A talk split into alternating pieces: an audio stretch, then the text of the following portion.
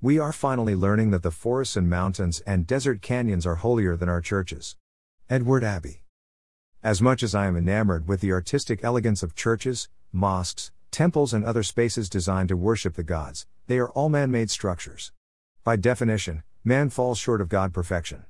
The implication man's creations fall short of God's creations. What is holier, man or God, man made or God made? God made, of course. Want to be close to the Creator?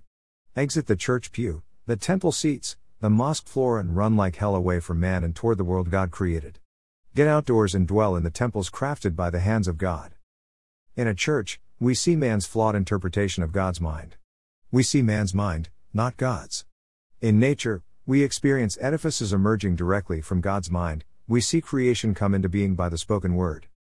There is no better place to stand face to face with the Creator than in the midst of creation.